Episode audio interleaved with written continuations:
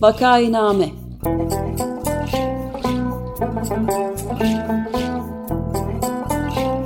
Salgın günlerinde memleket manzaraları. Hazırlayan ve sunanlar Güven Güzeldere, Ömer Matra ve Özlem Tekin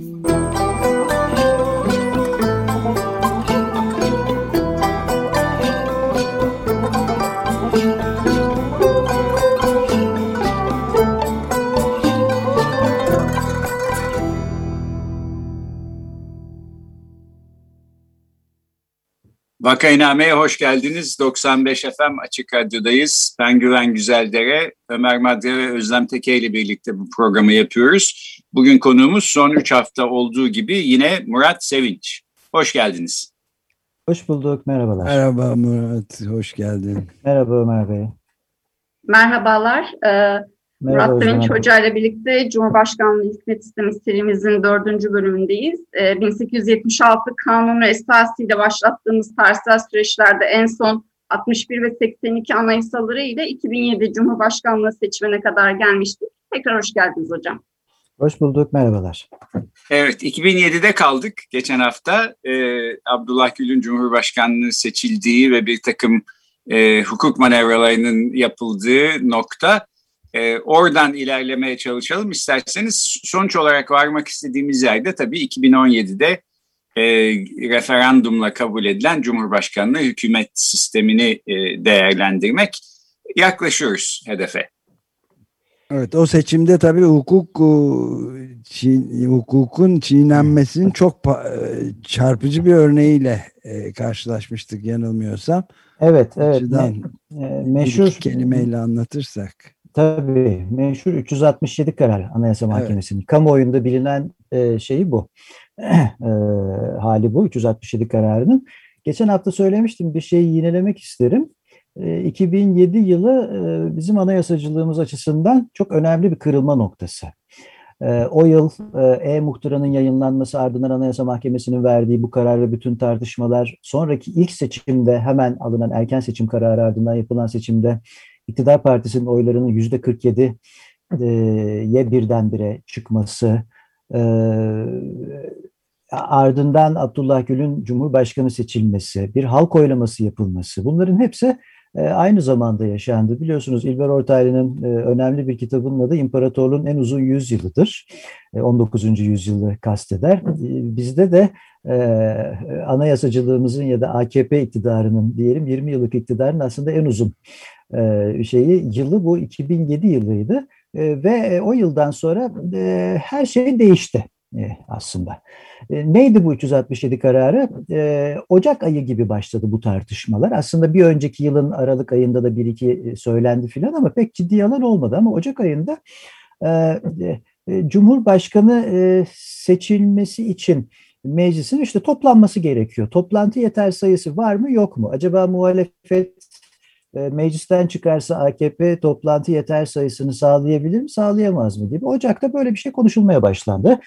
Hatta benim basında yazdığım ilk yazıdır Radikal 2'de. Hüzün veren anayasa tartışması diye bir 367 tartışması ile ilgili bir şey yazmıştım. Şimdi o zaman bu herkese böyle biraz yadırgatıcı geliyordu yani anlamsız geliyordu. Ama o anlamsız tartışma bir iki ay içinde ülkenin temel gündemi haline geldi. E-muhtıranın yayınlanması filan derken geldi çattı seçimler. Şimdi Abdullah Gül aday gösterildi. İşte Erdoğan e, meclis grubunda e, kardeşim Gül'ü aday yapıyoruz filan dedi. İşte aday oldu. Tabii ülke birbirine girdi. E, ve anayasacılar 367'cilerle karşıtları olarak da ayrıldı. E, neydi bu tartışma? E, o sırada e, o, o günkü anayasa maddesi 100, 102. maddeye göre e, ilk iki turda Cumhurbaşkanı seçilebilmek için 3'te 2 gerekiyordu. Eğer seçilemezse Sonraki turda e, salt çoğunluk yine olmazsa işte e, sonda kalan iki adaydan oyların çoğunluğunu alan şey yine salt çoğunluk alan seçilecek filan. Böyle bir şey var. Böyle bir düzenleme. Şimdi 367'ciler dedi ki ilk turda eğer toplanma için 367 kişi gerekiyorsa çünkü 550 milletvekili vardı o esnada. 367 kişi gerekiyorsa seçim için Bu durumda toplantı yeter sayısının da ilk turda 367 olması gerekir. E, oysa anayasanın herhangi bir maddesinde, konuyla ilgili maddelerinde, iç düzlükte böyle bir düzenleme yoktu. Ve daha önce e, yanılmıyorsam Özal'ın e, seçilmesinde de böyle bir e, şeyde hiç umursanmamıştı. İlk turda böyle bir e, toplantı yeter sayısı falan aranmamıştı. Fakat e, bu önce bize absürt gelen tartışma ee, çok hoşuna gitmeye başladı bir kesimin. Evet gerçekten de 367'ye gerek var dediler. Çünkü muhalefet çıktığında Adalet ve Kalkınma Partisi'nin milletvekili sayısı buna yetişmiyordu. İlk gün e, tur oylamada, ilk turda Bülent Arınç'tı meclis başkanı. Peki dedi şey var şu anda toplantı yeter sayısı var ve ilk turda oylama yapıldı. Şimdi Cumhuriyet Halk Partisi bu ilk turdaki oylama kararını yani meclis başkanının evet oylamaya geçiyoruz kararını Anayasa Mahkemesi'ne taşıdı. Anayasa Mahkemesi aslında e, sıradan meclis kararlarını inceleme yetkisine sahip değil. Ama daha önce yaptığı gibi bunu bir eylemli iç tüzük değişikliği kabul etti. Ne demek eylemli iç tüzük değişikliği? Yani iç tüzükte bir değişiklik yapılmıyor ama meclis öyle bir karar alıyor ki bu üstü kapalı bir değişiklik oluyor. Eylemli iç tüzük değişikliği olarak bunu inceledi ve dedik evet bu anayasaya aykırı ve bu ilk tur oylamasını iptal etti. Ee, bu bana kalırsa akıl almaz bir karardı. Ee, ama ne yazık ki Anayasa Mahkemesi ilk turda da o zaman seçim için 367 gerekiyor e, dedi ve bu şeyi iptal etti. Seçim turunu iptal etti. E, bu, o gün savunduğum şeyi bugün de savunuyorum. Bu e, tümüyle mahkemenin e, siyasete araç edilmesiydi, alet edilmesiydi. Sonucunda ne oldu peki? Diyorum ya 2007 çok önemli bir kırılma noktası. Sonucunda bir Aziz Nesin hikayesine dönüştü. Aziz Nesin'in e, bir hikayesi sonunda biz bu haltı niye yedik? Ben biraz daha efendi terbiyeli halini söylüyorum. Biz bu haltı niye yedik o zaman diye biter. Çünkü bu e, kararın sonunda bir Anayasa Mahkemesi'nin prestiji yerle bir oldu. E, iki e, Türkiye sağı çok büyük bir hayalini gerçekleştirdi. Çünkü ta 1970'lerin Erbakan'ından itibaren Demirel, Özal hepsi Cumhurbaşkanı'nın halk tarafından seçilmesini e, istedi. Ve bir Amerikan başkanlığına hep özenti vardır Türkiye sahında. Bunun çok muhtelif gerekçeleri var tabii. Ama e, bu fırsat çıktı. Yani bir, bir kez e, e, daha Allah'ın lütfu bu partinin önüne geldi. 2007 yılında ben o akşam hatırlıyorum çıktılar ekranların karşısında eh dediler madem Anayasa Mahkemesi bize böyle bir e, istediğimizi seçtirme şansı vermiyor. E biz de o zaman e, bu Cumhur bu anayasayı değiştirelim ve artık halka soralım.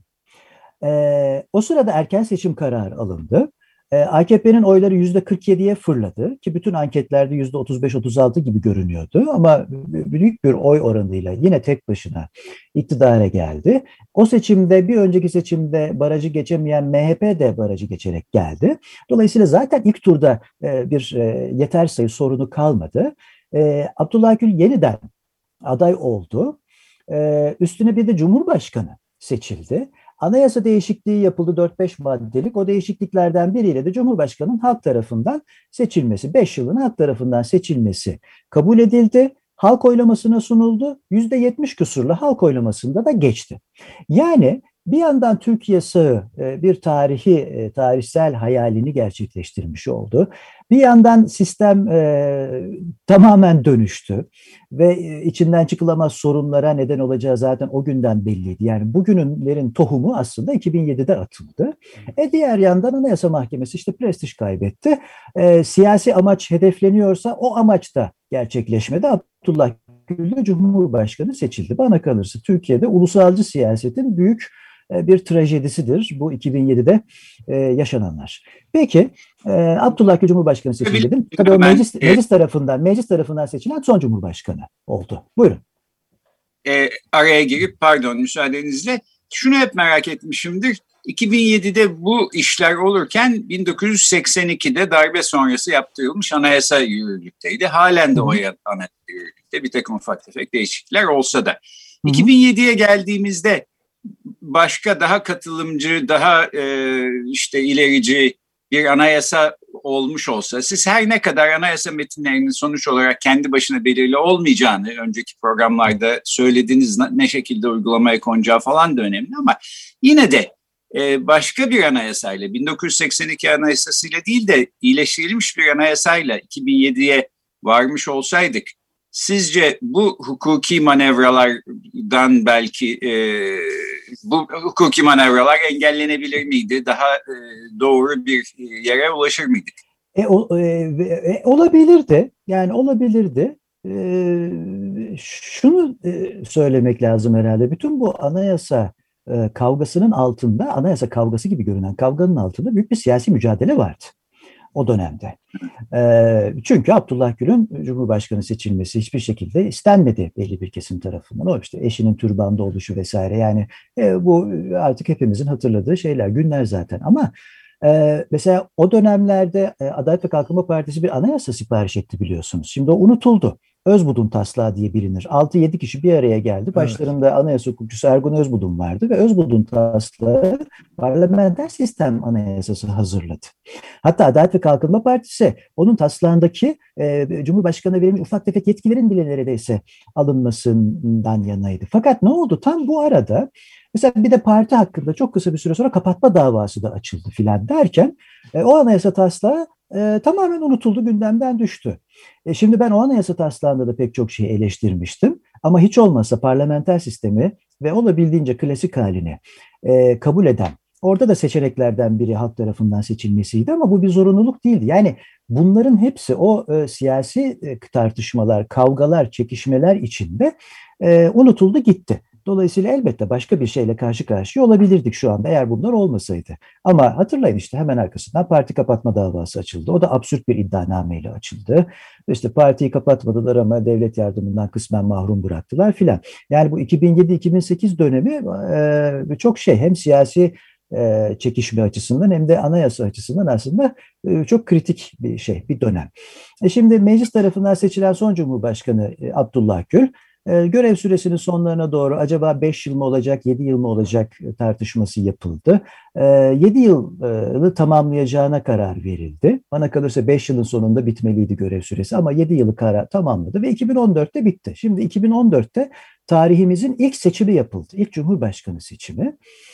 Ee, şimdi bir kez zaten e, yetkileri hayli fazla, e, siyasal sorumluluğu olmayan, e, ve güçlü politik şahsi kişiliklerin genellikle geldiği bir makamı bir de meşruiyetini halka dayandırdığınızda seçimle gelsin dediğinizde artık zaten bunun klasik parlamenter sistem olma ihtimali yok.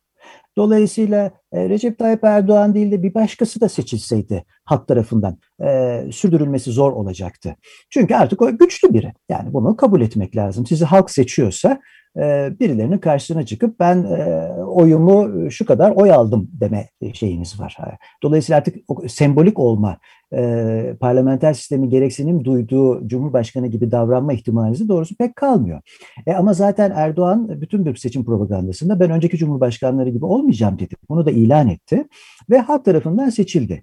Şimdi %52'ye yakın oyla seçildi ilk kez tarihimizde. Şimdi 2014 ile 2017 arası başka bir e, e, e, gariplikle karşı karşıya kaldık. Çünkü çok güçlü bir lider, e, milyonlarca oy aldı, halk tarafından seçildi. E, ama anayasaya bakıyorsunuz, anayasadaki diğer bütün düzenlemeler duruyor. Çünkü bütün anayasada ilgili düzenlemelerin hepsi değişmedi. Sadece seçim usulü değişti. Hepsi duruyor, yetkileri vesaire. E, e siyasal sorumluluğu yok. E, bu, e, tarafsızlık üzerine yemin ediyor.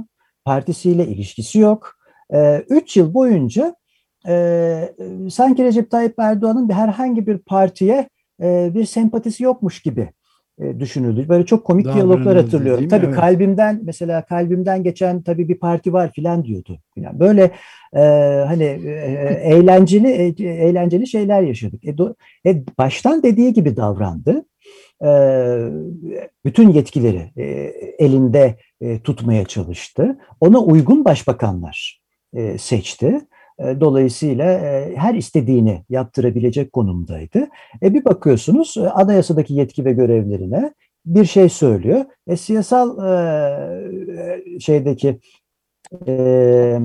siyasal alandaki gerçeğe bakıyorsunuz, somut gerçeğe, o bambaşkaydı. Dolayısıyla durumla anayasa arasında büyük bir çelişki doğdu o üç yıl boyunca. E iki seçenek vardı ya parlamenter sistemi cumhurbaşkanı modeline uygun davranacaksınız ya da anayasayı size uygun hale getireceksiniz. 2017'de AKP'nin ve Erdoğan'ın yaptığı şey buydu.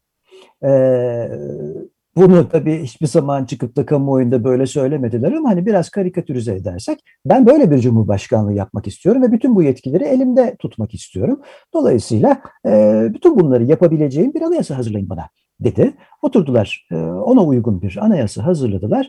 2017'de Cumhurbaşkanı bütün yetki ve görevlerini değiştirdiler. Seçim usulünü değiştirdiler. Önümüzdeki hafta işte bunlar üzerine konuşuruz ve e, bu kez e, artık parlamenter sistem yani temel ilkesini 1909'da kabul ettiğimiz parlamenter sistem tümüyle terk edildi. Akıl almaz bir biçimde terk edildi. E, ve e, örneği olmayan herhangi bir demokratik sistemde rastlanmamış e, güçler ayrılığı ilkesini tamamen hadi ortadan kaldırdı demeyelim ama e, büyük ölçüde e, şey yapan, yaralayan e, bir sisteme geçildi. Bu öyle bir sistem ki e, Cumhurbaşkanı ile meclis çoğunluğu aynı görüşten olduğunda e, Cumhurbaşkanı söylediği her şey olur. Eğer Cumhurbaşkanı ve meclis çoğunluğu farklı görüşlerdeyse bu kez de sistemin tıkanma ihtimali ve hiçbir şeyin yapılamama ihtimali çok yüksek. Yani yönetilemezlik tercih edildi 2017 yılında ama bunu büyük bir coşkuyla e, tercih ettiler. E, ben ilk yazıdan itibaren hep aynı şeyi yazdım. Bu yalnızca Türkiye'ye yapılmış büyük bir haksızlık değil, aynı zamanda İktidar Partisi'nin e, kendisine de yaptığı büyük bir haksızlık işin doğrusu. Çünkü parlamenter sistemde yüzde otuzlarda yıllarca e, ülke yönetebilecek bir iktidar durup dururken kendisini de yüzde elli artı bire de mahkum etti. Nitekim bugün onun da sıkıntılarını yaşamaya başladılar değil mi? İşte acaba seçim şeyini mi değiştirsek, oranı mı değiştirsek filan demeye başladılar. E, ve e, koalisyonlardan hiç haz etmiyorlardı. Şimdi bir, bir başka partiyle birlikte hareket etmek zorundalar. MHP ya da bir başka parti ama hareket etmek zorunda. Yani evet. ben yönetilemezlik e, tercih edildi. Tabii buyurun. Ee, şimdi bir kere söylediklerinizden şunu anlıyorum. Yani bugünkü bu Cumhurbaşkanlığı hükümet sistemi denen berbat sistem havadan zembille inmedi. Buraya e, giden yolun taşları 2007'den e, beri özellikle döşendi ve ilk belki çıkış noktası da 2007'deki bu büyük hukuk, hukuk skandalı aslında. Dene, özür dilerim denemelere bakarsanız dediğim gibi Erbakan, Demirel, Özal hepsi böyle bir şey istedi aslında ama 2007'de e, bunun tohumu artık e, atıldı. Gerçek anlamda atıldı. Evet. evet. evet. Ama bir de şeyi de ilave etmek gerekebilir belki yani bu 367 kararı bir hukuk oyunu demek de bence fazla olur. Hukukun tamamen berhava edilmesiydi. Açık mad yani bence de öyleydi. Da, daha evet. büyük bir berhava olamaz. Yani yazmıyor hiçbir yerde ama yazıyormuş gibi davrandılar ve burada da özellikle de e, muhalefet yani Cumhuriyet Halk Partisi filan sebep oldu yani. E, evet, evet. Yorum o. En ilginç tarafı da o. Evet ve e, çok da e, işin doğrusu saygı duyduğumuz anayasa hukukuna çok önemli eserler kazandıran, çok sevdiğimiz e, bazı hocalarımız da ne yazık ki e, 367'yi yani e, şeyi e, birbirine karıştırdılar. Şimdi bizim derslerde, bizim kürsünün derslerinde hep anlatılan, söylenen, benim de yıllarca tekrar ettiğim bir şey var. E, düzeyleri karıştırmamak lazım. Siyasetin düzeyi, hukukun düzeyi birbirinden farklı bir insanın cumhurbaşkanı seçilmesini istemiyorsanız barışçıl gösteri hakkını kullanırsınız. Gidersiniz e, meclisin önünde yurttaşlar olarak eylem yaparsınız, propaganda yaparsınız, şu bu. Bu şekilde mücadele edersiniz ama düzeyi karıştırıp mahkemeyi kullanmaya kalktığınızda ki o zaman o dönemde yapılan buydu. E işte bunun sonucu bu oluyor. Hem sorunu çözemiyorsunuz hem de e, yargıya orada büyük bir haksızlık yapılmış oldu. Yani e, bu e, bu tabii unutuldu ama o, o kararın o kararda karşı oy yazan Haşim Kılıç, dönemin Anayasa Mahkemesi Başkanı, karşı oyunun başına 2-3 satırlık bir not düşmüştü. E, satır arasında bunun baskıyla alındığını söylüyordu o notta mesela. Bu e, onu unutuldu gitti. E, yani Anayasa Mahkemesi şunu söyledi aslında. E, e, mealen diyeyim. Ya 367 e, ile seçilecekse o zaman gönül ister ki 367 ile de toplansın. E, anladım ama yani gönül ister ki diye bir şey de yok. Yok e, bu alanda. Yok yani, yani böyle bir yorum bence yapılamazdı. ama şu parantezi söyleyerek bu konuyu kapatayım. E, bugünkü ta, e, geldiğimiz duruma bakıldığında 367'nin yine de her şeye rağmen bir anayasa tartışması olduğunu söyleyebilirim. Yani e, bu bile bir tartışmadır. E, farklı taraflardaydı bence e, siyasi amaçlarla verildi ama hiç olmazsa ortada tartışılacak bir şey vardı. Artık o yok. Evet. Yok, Peki müsaadenizle şunu sorayım, bunu sormak istiyordum. Bu planlanan, istenen, düşünülen sonuçla e, elde edilen etki her zaman birbirine uymuyor. Yani evet, 2007'deki öyle, hukuk manevrası aslında AKP'ye yaradı. O hem ee, nasıl, hem nasıl. Tam tersi bir Allah'ın lütfu e, gibi bir etki gösterdi. Fakat sizin söylediğinizden anlıyorum ki Cumhurbaşkanlığı hükümet sisteminin tasarımı da aslında benzer bir e, karşı e, etki belki yaratıyor. Yani yüzde otuz beşle belki iktidarını koruyabilecekken şimdi yüzde ellinin üstüne altında koalisyona ya da ittifaka mecbur filan. Ee, benim merak ettiğim şey yani bu, bu, bu tür sistemleri tasarlayan insanlar bunu öngöremiyorlar mı? Bu böyle e, hani allame cihan olmanız gerekmiyor bunun böyle bir sonuca yol açabileceğini görmeniz için sonuç itibariyle. E, vallahi şunu söyleyeyim birkaç şey belki söylenebilir. Bir e, gözü gözü karartınca herhalde e, apaçık bir takım e, şeyler e, görülmez hale geliyor gerçekler. Şimdi e, ve bir de bu metinleri hazırlayan müelliflerin yani yazanların bu şey yapanların hukukçuların filan da e, nitelikleri önemli. Şimdi öz buduna e, anayasa metni hazırlatmakla işte ne bileyim bu metni hazırla bu metni hazırlayan insanları hazırlatmak aynı şey değil. Şimdi Özbut'un siyasi olarak farklı şeyler söyleyebiliriz, başka bir yerde olabiliriz ama şimdi o Ergun Hoca'dır. Yani Ergun Hoca örneğin işte e, şeyi bilir yani. E, şimdi onun, onun kitapları da okuduk hep biz filan. O yüzden e, bir böyle bir sorunları var. İki bence bazı şeyleri hiç akıllarına da getirmediler. Örneğin şimdi belki önümüzdeki hafta konuşuruz işte bir daha seçime girebilecek mi giremeyecek mi mesela hali hazırdaki Cumhurbaşkanı. E bunun çok basit bir çözümü vardır. O değişikliği yaparken bir ek madde düzenlersiniz. Hali hazırdaki Cumhurbaşkanı konumunu e, güvence altına alan dersiniz ki bu ilk seçim sayılır işte bir daha seçime girebilir. Olur biter. E, ama mesela bunu bile düşünmediler.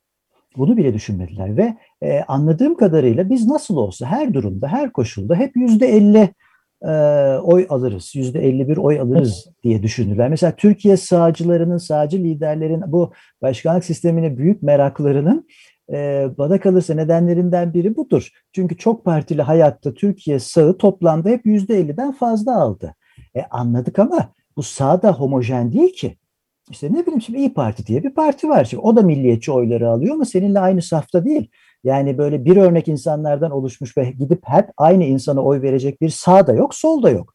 Bu hesapları yanlış yaptılar. Yanlış yaptılar. Ee, o yüzden e, bence şu anda bir e, aslında çaresizlik e, içindeler. E sonraki ittifakları da e, ne bileyim yani MHP ile değil de başka partilerle ya da partiyle bir ittifak yapsalardı da bu sorun yaşanmayabilirdi. E, bence e, üzerinde çok düşünmediler. Şimdi ben Buna evet oyu veren ve bunu propagandası yapan e, milletvekillerinin tamamına yakınının e, bu değişiklik metnini alıp da baştan sonra okuduğunu ve ne getirip götürdüğünü üzerine düşündüğünü zannetmiyor. E yani e, doğrusu bu. Yani e, bilmiyorlardı aslında ne oyladıklarını. Sadece seçmen değil, bence bunu mecliste kabul edenler de tam olarak bilmiyorlardı. İşte şimdi böyle şey olur mu? E, AKP'den ayrılan lar parti kurdular. iki yeni parti kurdular. Hepsi Cumhurbaşkanı hükümet sistemine fena halde karşı. E, yahu bunu e, Fransız parlamentosu mu kabul etti? Yani siz işte oradaydınız e, falan değil mi? Aa işte efendim biz 15 Temmuz'un duygusallığı içinde bunu kabul ettik filan. Şimdi ben de çok duygulandığım anlar olur ama hiç rejim değiştirmeye kalkmadım duygulandığım için. Yani insan duygulanınca rejim değiştirmez.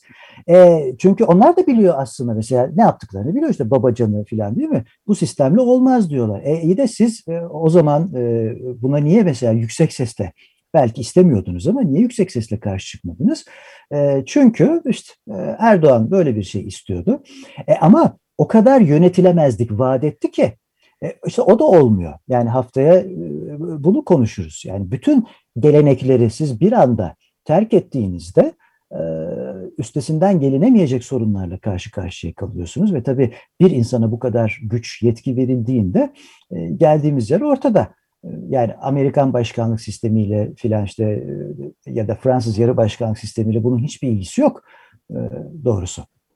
Evet yani evet. gelenek kelimesi çok hayati önem taşıyor bence de. Gerek Bütün özellikle hukuk, tabii, hukukta tabii, da tabii. ve siyaset siyasi sistemlerde, rejimlerde gelenek tayin edici önem taşıyan bir şey. Çünkü görerek öğreniyor, görerek, bakarak, yaşayarak öğrenilen bir şey yani. E tabii ben e, ne bileyim İngiltere'deki belli kurumlar üzerine falan çalışırken mesela dokun, dokunulmazlık e, milletvekili dokunulmaz üzerine çalışırken ta işte e, düşünün 1689 Bill of Rights'ın bir hükmünü uyguluyorlar bugün hala. Freedom of Speech, e, kürsü dokunulmazlığı meselesinde. Şimdi onunla ilgili bir değişiklik yapılacakken bir lord'u görevlendiriyorlar. Lord bir komisyon kuruyor. Ya aylarca çalışıyorlar. Yüzlerce sayfalık raporlar hazırlanıyor. Tartışılıyor. Parlamentonun önüne geliyor. E bir değişiklik yapılırsa böyle yapılıyor. Evet 800 e, küsür yıllık Magna Carta geleneğinden e, tabii, bahsediyoruz. E, tabii yani, yani bizde ne dediler? Şey. Şu kardeşinize bu yetkileri verin diye propaganda yaptılar. Ya e, hakikaten bizim anayasa tarihimiz e, bu kadar ucuz değil. O yüzden ben baştan beri bu Türk tipi tanımlamasına da karşı çıktım. Yani çok güçlü e, bir şeyimiz var bizim bir anayasa geleneğimiz var. Çok sorunlu olmasına rağmen darbelerle kesintiye uğramasına rağmen e, bu, bu kadar e, küçümseme küçümsenecek bir şey değil bu. Şey değil. E, Belki tarih. haftaya işte bunu konuşuruz değil mi? Ee, evet. Esas şimdi buraya nasıl geldiğimizi birazcık şey yapmış olduk yani Güven Bey. Evet. 2017'ye kadar geldik. Yani bir muz cumhuriyeti değiliz. Muz cumhuriyetleri kusura bakmasın ama e, belli bir anayasa geleneğimiz var. Bu kadar da ucuz olmamalıydı bu işler diyorsunuz Murat Bey. Herhalde referanduma doğru giderken hep aynı insanlar aynı bayat argümanlarla aynı şeyi savunuyorlardı televizyonda. Ben de hatırlıyorum tahammül etmesi zor bir durumdu. Siz evet. herhalde arabanın uçurumdan düşeceğini gören ama elinden bir şey gelmeyen bir insan hissiyle bunları izlemiş olmalısınız. Nereye gideceğini e, öngörerek. E, e, evet çok e, yazık ettiler. Hiç böyle bir denemeye gerek yoktu. Bundan geri dönüleceğinden de benim hiçbir kuşkum yok. Hatta daha da güçlü bir parlamenter sistem olacak muhtemelen. Daha güçlü bir meclis olacak falan ama böyle bir denemeye hiç gerek yoktu doğrusu. Peki böylece bitirelim. Haftaya bu kaldığımız yerden serinin son programında Cumhurbaşkanlığı hükümet sistemini konuşmak üzere Herkese iyi haftalar dileyelim. Çok teşekkür ediyoruz Murat Bey. Çok teşekkürler Murat. Ben teşekkür ederim. Haftaya görüşmek üzere. Çok sağ olun. Teşekkür ederim.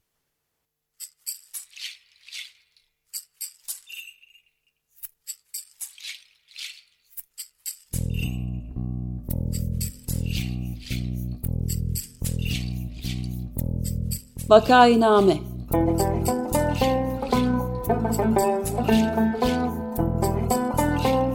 Salgın günlerinde memleket manzaraları. Hazırlayan ve sunanlar Güven Güzeldere, Ömer Madra ve Özlem Tekin.